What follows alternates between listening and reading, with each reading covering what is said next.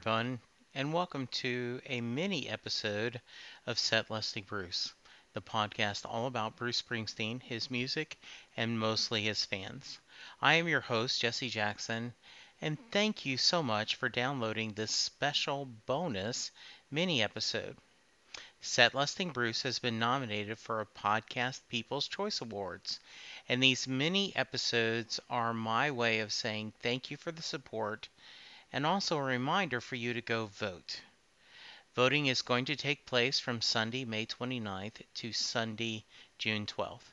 Each listener can vote once a day. Set Lusting Bruce is nominated under the music category, and I would appreciate if you would go to www.podcastawards.com. That's www.podcastawards.com every day for the next two weeks and vote for us. While you're there, check out the other categories and see if there are podcasts you want to support. One suggestion I have is under comedy to vote for Matt and Mattingly's Ice Cream Social. Matt is a big Springsteen fan and has actually joined me on an episode coming up. So it'd be nice for everyone to give their show a little love as well. It is great to be nominated, but I would love to show the world the power of Bruce fandom and win this thing, my fellow Bruce Butts. Now, here is your mini episode. Hello, everyone, and welcome to another small set of Set Lusting Bruce, where a mini episode where we are discussing music and writing. Joining me today is longtime friend and the ultimate cool guy, Thom Zahler. Hi, Jesse. How are you? I am great, Thom. Um, so we just finished doing a convention. We did, yeah. Uh, Space City Comic Con in Houston, Texas. Yes, and um, you know, listeners, if you hang out with Thom Zahler, the coolest things happen. Um, Thom, what did we do tonight? We watched Game of Thrones with one of the actors from Game of Thrones. We did. Um, the uh, Simon. Yeah, uh, Eugene. Eugene, Eugene. Eugene. Yes. Um, I'm getting my actors confused. Yeah, Eugene. Uh, one of the Lannisters. We were a little worried we were going to be killed at yeah, the end of the. Seen the Red Wedding. We know how these things go, but. Uh, but yeah, he was in there. Um, very nice. Would not answer any questions about the future. Could not even say how many episodes he's in this season. But um, very polite, very nice guy, and so that was kind of a fun way to end the convention. Oh yeah, yeah, yeah. Weird so, things happen. Yes. So Thom, tell our listeners who haven't listened to you on Next Stop Everywhere or on my Castle podcast, tell us a little about yourself. Uh, I am a cartoonist. I work on a few comic books. Uh, my Little Pony is the thing I've done that most people have heard of. I write and draw a superhero romantic comedy called Love and Capes. My most recent thing is a romantic comedy called Long Distance about a couple trying to navigate a long distance relationship. And I've been writing and drawing comics for the last 15 years or so. I also uh, wrote an episode of the Spider Man cartoon that aired earlier uh, in October of last year. Yes. Truly, one of the coolest things uh, that has happened to me is it's, it's on the DVR and I pause it and you know it's written by Thomas, Thomas Zahler, and it's like um, I don't know why that still isn't your Facebook, you but know, page. I, I thought, oh, uh, the, sadly, the reason it is not my Facebook page is I put some Darwyn Cooke up. Oh, okay, Darwyn well, Cooke up art, and rightly so. Uh, as we're recording this, um, we had just lost him, and um, well, why don't you tell the story about how he did a cover? Oh, uh, Darwyn is this phenomenal talent. He's an artist artist. Like, if you go through Artist Alley, everyone in there will buy whatever book Darwyn had put out. And uh, when I was doing Love and Capes the through IDW, they picked up the series after I'd self published it. They said they wanted some guest artists to do covers to help raise sales. And I jokingly said, ha ha, why don't you ask Darwyn Cooke? He's doing that Parker book for you. Ha ha ha ha. And then they asked him, and this note came back of Darwyn just saying, Thom's a good kid. I'd love to do it. Because in my head, Darwyn always sounded like Phil Hartman's Frank Sinatra. And then Darwyn just drew this adorable cover. and then he gave it to me. He I I offered to pay him for it, but no, he I finally got it from him last year in Cincinnati, and it uh, sits proudly on my wall in my studio. Yeah, um, just some beautiful work. Um, Silver Age. Yeah, And- very cartoony. Uh, a lot of the Batman animated series, Justice League animated, things like that. He had a huge hand in. He uh, he did the opening sequence for the Batman Beyond cartoon, um, and some of that is like cardboard cutouts that he put on a record turntable to make work. He was just a he's a very classy guy, a very smart guy, and he I know, he's just such a talent. Yeah, and very sad that he lost this. Yeah. So, Thom, talk to me about your musical background. Tell me about what kind of music you listened to as a kid, growing up, and kind of. Um, I want to hear your musical secret Oh, origin.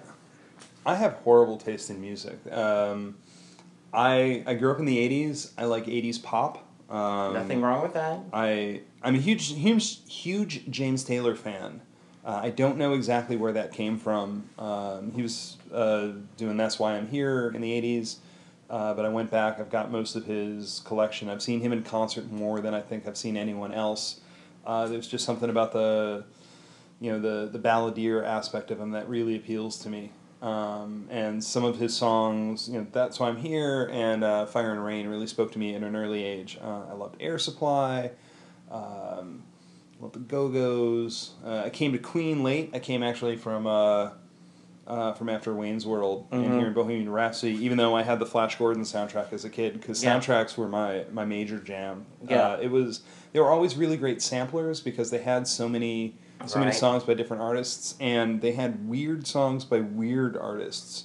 Like I remember the Back to the Future soundtrack has an Eric Clapton song, uh, "Heaven Is One Step Away," and that's the only place it is. The Oh, you know it's not on it's not on another it's not on another disc. Uh, but yeah, I, I always kind of like the the bubblegum pop stuff. Um, growing up in the '80s, the oldie stations played the rest of the music, the rest of rock music, because at that point it was only about twenty decade or twenty years. Um, so I love the Beach Boys. I love the I love the harmonies. I always there's part of me I think that just is drawn to the art of the music. So things like uh, the Beach Boys with their really tight harmonies and God Only Knows, or Bruce Hornsby and his piano uh, solos, uh, Billy Joel and his piano stuff. Um, you know, I love Motown. Uh, just just all that kind of stuff. You know, I we've talked a lot about movies and stuff, and I I think one of the coolest musical moments is, you know, with God Only Knows and Love Actually. Oh yeah, that that's the only place I think of that now. yeah, It, I, I can't hear that song without thinking of the movie. It's such a Yeah. perfect ending to that film. yeah, it really is. Um. So you've been drawing your whole life. You cannot remember. You've told me when we talk, you cannot remember when you didn't want to be an artist. Right. and that you've just always picked up colors and pencils and drawn. Yep. So, when did you decide you wanted to start writing? I I think it came along the same time. I didn't think it would be as easy, and not easy is not the wrong word because I was always drawing my own stories. So I think I didn't realize I was writing. Yeah. And at the time I was getting into comics, things were still very bifurcated. You didn't have a lot of people who were both artists and writers. You had them, but you knew you were going to get in as something. And it seemed the nice thing about being an artist is you control a portfolio and people can look at it and it is it is easy to have that done rather than getting someone to read an actual story that you've written. And I always thought I was going to go into comics as an artist. Yeah. Uh, and really, what happened was while I was doing artwork, mostly lettering, um, for a bunch of different companies, eventually I needed to do my own thing, and I could I proved myself as a writer by writing my own stuff, and then that led to working on My Little Pony, and people read my original stuff, and and friends of mine who worked in animation got me to start submitting animation spec scripts, and that got me Spider Man. When you lettered, um, you worked for a big icon, didn't you? You lettered a certain comic of a um, 80s icon, Uh, wait, which- Elvira. Uh, yes, Elvira. Uh, she had a horror mystery comedy comic published by Claypool for about 10 years. Uh, I think I started working for them in 2000, and I still work for Claypool, which is now mostly online. They don't have the Elvira license anymore, but yeah, Elvira paid for my house for about ten years. Well, I remember once there, um, you made the joke. Uh, there was a new Elvira movie coming out, and you went, guys, this is the franchise. Oh we yeah, have to go. Yeah, and I remember being in Las Vegas and uh, playing the Elvira slot machine because you Yeah. gotta, yeah, you got to support the franchise. Uh, that's hilarious. Um, I wanted to talk to you about a couple ways, like how do you use music when you're writing? Um, I know that sometimes you just want noise in the background. So talk to me about your process and when and if you use music and how does that work? I don't I don't use writing when I'm when I'm actually writing the words, especially when I'm doing dialogue. Um, no matter what I have on is noise, and eventually I can tune it out. I mean, Right. I'm I'm one of the few guys I know who can write to talk radio because that's the same thing processing. Yeah. Um, but the the place I find music is important to me is when I'm plotting, because Okay. it gives me a feel like a color for a scene. Um, when I was trying to write Superman stuff, uh, just as as spec scripts or when I was a kid, Mhm. I knew I had it right when I could hear the John Williams theme in the background. Yeah. And there are there are songs that evoke the feeling of what I'm trying to make happen in the scene, so I keep those in mind as I'm writing. Uh, usually, like I said, usually as I'm plotting, like if I'm there's a song by oh is it Fall Out Boy Immortals? It's on the Big Hero Six soundtrack. Okay. But that is such a actiony flying, and you know from the soundtrack too. So I think that's kind of natural. But an actiony flying kind of thing that it evokes a very particular feel for what I want to do with a story about winged characters that I've I've been considering. Okay. Um, so I use it to to help me figure out plot, not so much to figure out the dialogue part of it, part of it, which has its Uh-huh. own cadence and its own rhythm. Um, sometimes particular um, songs will inspire me. Um, I know there's a scene in Raider that is actually it, it doesn't it's not what it was meant to do, but there's a scene in Raider where uh, he is injured. Um, he's got to get somebody out of a room that is filling up with water, and he has to hold the door open. This big port- portcullis, the Yeah. big spiky thing. Uh, he's got to hold that open so she can swim out. And in my head, that is very much the Alanis Morissette song. Um, oh, it's uh, "You've Already Won Me Over" in spite of me Yeah. um, because the line is "You held your breath and the door for me," and I know there's more pause in it, Right. but that's that's the connection in my head. There are a lot of like dance scenes and love scenes that you know when I hear that music when I'm writing the scene, that's the that's the that's what I'm trying to. There's a Meredith Brooks songs, uh, "What Would Happen If We Kissed," which um, is it. There's a scene with the two those two characters in the Raiders story where they are dancing and there's supposed to be this sexual tension between them, and that's the song that was in my head when I was working on that scene to get that feeling across. Yeah, Raiders was one of Raider was one of the first books you did. It was a kind of spy adventure. Um, you did three, Yeah, I Um, did three graphic novels of those. yeah. and so that's interesting. Um, you, oh, yeah. um, and the the big one, the recent big one for me is there's a scene in Love and Capes where one of the characters goes back in time and she thinks she's failed her mission. She's not going to save her the guy who's supposed to become her husband, and she thinks it's the last time she's going to see him, and she runs and kisses him. And it was actually in my head when I was drawing it too, and it was one of the few things because when you draw it, it rarely looks as good as it does in your head. When I wrote that scene, I could hear um, Lifehouse hanging by a moment. Um, oh, it's ah, it's gonna escape me now because I'd have to sing the song, and that's not gonna happen. But there's another there's another Lifehouse. Uh, feels like the first time that Okay. I could hear that song when I drew that scene, and I could picture the camera spinning around, and ex- it got everything emotionally out of that scene that I expected. Yeah, that's good. Um, you also, um, Love and Capes came out as an individual issues, um, partly for Free Comic Book Day. Right. You were a big Yeah. supporter of Free Comic Book Day. And then you, um, thanks to some help from some uh, famous friends, and because the you know, it's not enough just to have someone helping you. The talent has to be there, and, and I don't just say this because you're my friend. You know, Love and Capes is this amazing story. So it was going to be put together in a trade paperback. Yeah. So what did you name the trade paperback? Oh, uh, the first one is "Do You Want to Know a Secret?" Um, And you wanted a song title. I wanted a song title. They all have song titles in it. The second one is uh, "Going to the Chapel." The third one is the third one was supposed to be something else. I don't remember what it was, and I could never remember. I never wrote it down, but it became "Wake Up Where You Are." Um, from God, help me out. Who does that song? I want to wake up where you are. I want to. I don't know. I'll have to Oh. look it up. Um, We'll fix this in post. but that was the title of the uh, of the third one because it is that's the newlywed year, so they are Right. waking up where they are, and then the the fourth one is uh, she's having a baby. Right.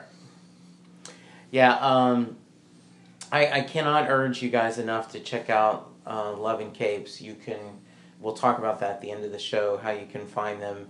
They're available in a lot of different formats, but um, it, you know, he tells the whole story of, Mark and Abby are in love, and there's never a doubt. It wasn't will they or won't they, it was they are, and But how do they? yeah, how do they? And you know, um, the pitch that I've heard more times than not is Love and Capes is a superhero romantic comedy. It's about a superhero who says, "I love my girlfriend. I'm going to tell her that, but if I tell her that, I have to tell her everything." So, is there ever a good time to tell your girlfriend you have X-ray vision? What does she want for Christmas when she knows you can crush coal into diamonds? Things like that. Yeah. Um, so it's kind of just on a side note. Um, last Labor Day, um, Thom was at Dragon Con and I was there too, and Thom was having a rough day, and um, so he, I kind of stepped up and I was doing the pitch and talking to him, and Thom did a tweet. It's very interesting hearing Jesse be me. so, um, how else has music influenced you and helped you in your storytelling and writing? Um, I think actually a, a love of music has encouraged me to have a cadence to my dialogue. That it's not it's not a rhyme, but it's a rhythm. There's a, a beat pattern that goes to it. I'm like you. I'm a big Aaron Sorkin fan, and I think there is a, a musicality to his words that just knowing exactly how to end a sentence, how many syllables to put in it, you know, how to pace it, how to how to structure beat. In fact, that's that's also something that happens in drawing and in writing comics a lot, where you want to have that that moment, that pause, that that period of dead silence before the music comes back on, and knowing how to structure a scene so that it plays that way, so that there are there's an actual rhythm to it, that there you know you, there's almost a click pattern to it, you know a click timer to it. Um, that knowing that and recognizing that that is part of storytelling is is very important. It's one of the things I've taken from it. Do um, your latest work is long distance, and it's very different than Love and Capes, though just as good. Um, but did you, in your mind, kind of, the two characters are very different. They meet in an airport. There are sparks flying, and then the it truly is. Are they they care about each other, but can this long distance relationship work? Mm-hmm. and um, it, Thom does a really good job of not ignoring the issues of a long distance relationship, but not dwelling it just on that. It it they each have their own individual lives. So, kind of in your mind, did they each have their own iTunes playlist? Oh yeah, I'm sure they did. Um, because when you start working on characters, you start figuring out, even subconsciously, you figure out things that are true about them, and then you get to a scene where you go to write a line of dialogue, and it's not the way you think it should, and because you realize the character wouldn't actually say that. I remember working on like a Star Trek type of story where somebody's friend is the helmsman, and I kept wanting to write, you know, Mr. Steele take us in, and it kept coming out Charlie take us in because I, you know, even though to me I know that he would keep, he should keep the professionalism and the the command authority of being a captain. That the line was wrong because the the character would actually use the guy's first name, and and that was that was just very. Your characters get built out more than you expect them to. Um, I don't know if I can put my finger on what what music uh, each one would listen to. I have a feeling that Lee listens to much more complicated, uh, much more arty, uh, probably more alternative music than Carter.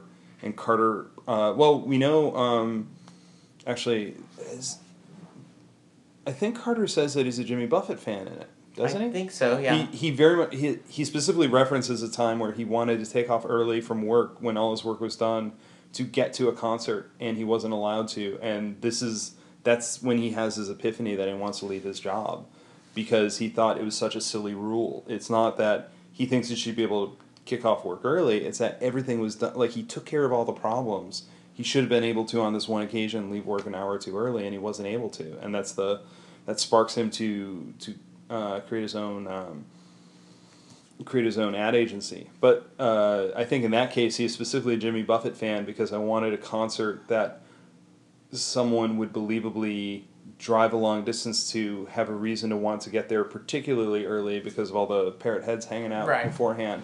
Um, that was actually based more on the the singer and the fandom more than that particular genre of music. Yeah, I'm. I promise you, um, Set Lester's. I am lobbying for him to have a character that's a Springsteen fan in a work soon. Well, you, you have to watch that because I I have told you this before. I one of my favorite, if not my absolute favorite, because it's weird ranking things like that. I love "Glory Days." It is Yeah. it is one of my favorite Springsteen songs, and I know it gets much maligned, but it is it's one of the songs that haunted me as a kid. It was Why- that and why- "Cats in the Cradle." Why is that? Uh, because it's one, it's it's a very poppy '80s tune. And it's really easy to listen to, and you know, I like the beat, I like the melody, but it's a song about characters who they've gotten out of high school and they they peak too early, and they're they're worried about reliving the best times of their lives, and like the rest of their life is never going to live up to what happened before. And for some reason, as a kid, th- I mean, that thought just terrified me. That like this you get told in high school these are the best times of your life and i'm like but i've got like another 80 years left what am i supposed to do with it i want better things to happen after this so just that that concept was something that that really stuck with me um, when i went to college when i went to art school i i was worried about losing touch with my friends so i made a newsletter and had them all pay like five dollars or something to get this monthly but i put out a monthly newsletter so that everybody had to write me and then i kept all my friends in touch and that was actually called glory days after the uh, after the Oh, springsteen how funny! song Yes. So I, I do think that, and we talked about this in the um, episode where we had the Springsteen's top. Rolling Stone had Springsteen's top ten songs of the '80s, and then we went through each of those, and then we said which ones would we take off, which ones we'd add, and you know, uh, Glory Days was in there, and Bob Bland, who you've met, talked about that he thinks it's it it is almost it is you can't get tired of that. He says, you know, there are songs that you go, okay, I'm worn out on this song. And he says, I believe Glory Days is one of the few songs that is immune to that. Just Mhm. it's something about just the story and the beat and the, the tone of it that and I agree, it makes me smile every time I hear it. yeah Yeah. And it just has a, a thing. Why Cats in the Cradle? Uh, because it's a it's a song about a father who screws up with his son, and as your my dad is phenomenal. Yes. Um, but for some reason, that song just it.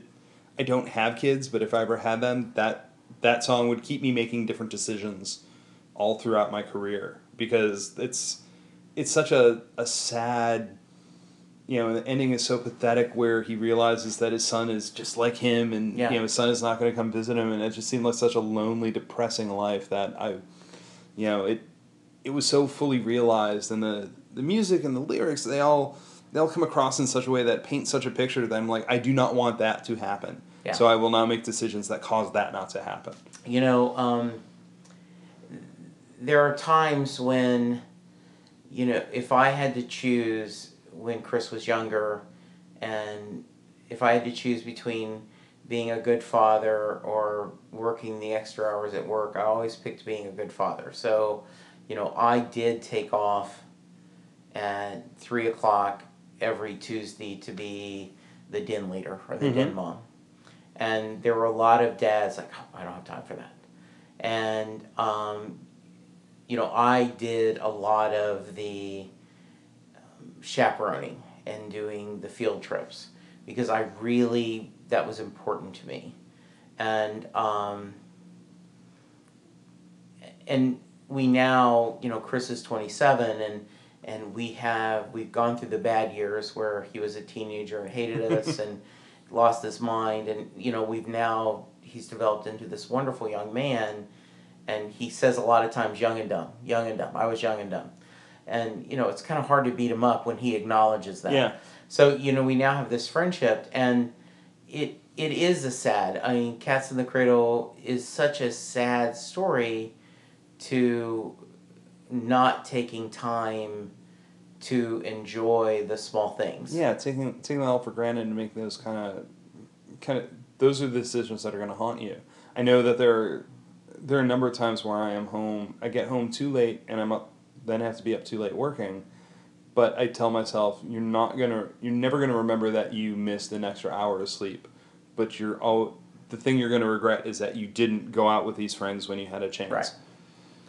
Yeah, and you know, to go back to the beginning uh, with uh, Darwyn Cooke dying, you know, you say something, and I this I don't remember which friend of yours said it, but um, take pictures of Oh, you with your friends. Eugene's son, yeah. Take more Yeah. pictures with your friends. We were both friends with Dwayne McDuffie, who Yeah. uh, worked on a lot of the DC animated stuff. Um, he was a good friend, and then he died suddenly. And you know, you just you don't want to have those those things unsaid. You're you're never not going to want more time. You just want to make sure that you appreciate and took Yeah. advantage of all the time that you had. Even Darwyn could be a little prickly, and he and I and a couple friends wound up having drinks and talking for a huge chunk of time at that Cincinnati show.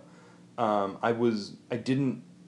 It's it's one of those things where he is enough of a, he was enough of a talent where you almost don't want to go out to dinner with him sometimes because you you're going to get steamrolled a little bit and you kind of feel like you don't belong there and you know you don't want to impose too much and you don't want to you know be completely out of place but i'm so glad that i had that evening with him that night that it was you know i don't i don't regret get not going to bed early that night Yeah, i'm i don't remember when i went to bed that night that's never going to be a thing i know but i'm always going to remember hanging out at the bar talking with him yeah. Um, it's so true, and um, the it goes back to you know when you know Springsteen Blood Brothers and there's you know he has a lot of songs about brotherhood and especially him and the E Street Band and you see that bond especially during this last tour uh, I feel and I've talked to other fans that feel like they know that this is they are running there's less runway in front of them than there is behind them mm-hmm. not that they all think they're going to die right. Right. away, but they just know it's going to be shorter. Um, so you mentioned you've seen James Taylor a lot of times. Yeah. Is there any song of his that you wish he would have you could have heard him live? Mona. Live. Mona. Mona, because it is such a, it's such a bizarre song. hmm It, for those who don't know, Mona is a song that you listen to and you go, oh, it's it's this guy pining for a lost love and he misses this relationship, and then you realize he's talking about a pig on his farm, and then you realize they kill the pig and eat him, or eat her, and it's just such a, it's such a bizarre song that it, it it's so wacky that I want to see him perform it live because I don't know like I don't know how many people past big James Taylor fans know the song and it's Mhm. not in his it's not in his popular playlist. I mean Yeah. he, he does he does occasionally some deep dive stuff where he did he did Mill Worker which was a song he wrote for a, a musical and that's a it's interesting to hear him play it. It's a very soulful song. It's written for a female, so the pronouns are all weird. Yeah. But um, and that one really holds up. That's off his Flag album, and is it's really good. Uh, and I think honestly, as much as I like his classic stuff, his even uh, not so much his last couple albums, but his uh, "That's Why I'm Here" and "Never Die Young" and Yeah. then "New Moon Shine" are just this almost perfect trifecta of music. And his live album, he was one of the first artists I know that recorded a live album at multiple locations so that he didn't have to do a perfect performance at the time they recorded it. He did a bunch of performances and picked out the ones that he liked. Oh, that's and good. it is it's it is rare to say that the live song version of a song becomes my favorite over the classic Mhm. version and there are two or three tracks on that double album that I think are better like Secret of Life is better in live than it is uh, Okay. than it is in the original. Okay, very nice. Well, Thom, this is great. I appreciate you taking time. I have, especially after a really long day. If people want to find you, how can they? Oh, you can find me at thomz.com, T H O M Z.com. You can find me at loveandcapes.com. I'm at Thom Zahler, T H O M Z A H L E R on Twitter. And you can find me on Facebook. Look up Thom Zahler Cartooning, and Thom is spelled with an H because that's the way my mom did it. And it's the right way. Yes, You know, it's one of the it funny. makes sense. It's it's really funny too. Um, one of the things that Thom is very conscientious about is when someone comes to his booth and buys a book, he always asks, "Do you want it signed to you or just signed?" Uh, because Thom realizes some people want to read it, enjoy it, and then later they may want to sell it. Yeah. And if you don't, if it isn't personalized, it's a little easier to sell. And uh, and then, how do you spell that? Even if it's Mary, Oh, he yeah, will you- say, "How do you spell?" Because with a name Thom spelled T H O M. Yeah, you're going to get Bob with a silent K at some point. Yes, So. absolutely, very nice. All right, and um, I don't know what yet, but if you end up buying Love and Capes or Long Distance from his website, put the code Springsteen and it'll throw you in something extra. So uh, I am at Jesse Jackson DFW. Um, you can find us at Set Bruce. We just created an Instagram account. I am on Facebook, and as you're going to hear, and you've already heard on my re pre-recorded blurbs, these e- are many episodes that I'm doing to urge you to go vote at podcastawards.com. Uh, we want to show the power of Springsteen fandom and try to win this. So thank you, Thom. I appreciate the Oh, time. thank you. This was great. Okay, talk to you soon. See ya. Bye. Life's good friends are hard to find, and now one of mine is dead. Things I should have said to her, I shall say to you instead.